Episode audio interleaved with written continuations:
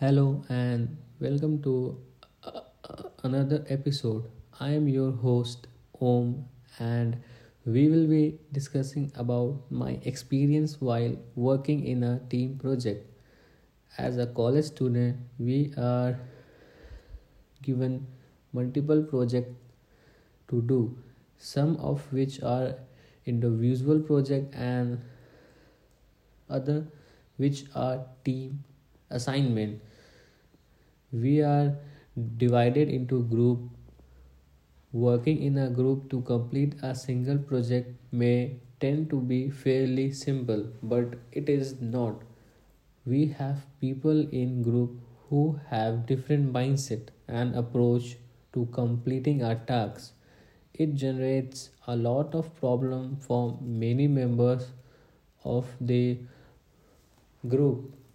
There was a presentation that a 5 to 6 person group had to make. And we had many more projects to complete before that. Everyone in the group was focused on the deadline prior to the presentation. And as each day passed one of our group member became a little impatient about it. One of our group members felt irritated as a result. The presentation as well as discussion research had yet to be completed and we had a week left to submit it. It was not that no initiative was taken.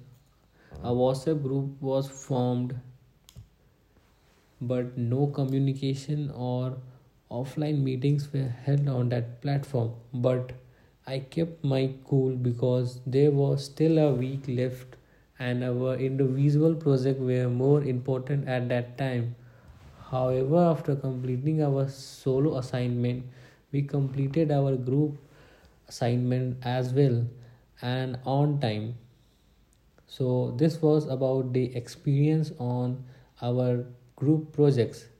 Now, talking about my course, we have different courses such as computer lab, creative writing, critical analysis of media platform, exploring foundation of communication, fundamentals of social media, Indian polity, democracy and the state, learning how to learn, living conversation, and why media matter.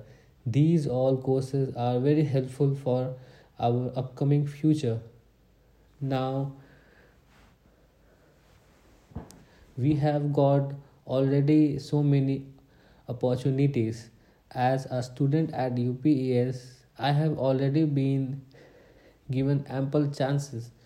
We were given an internship and the assignment and project that we were given to us were extremely beneficial to our future as mass media students.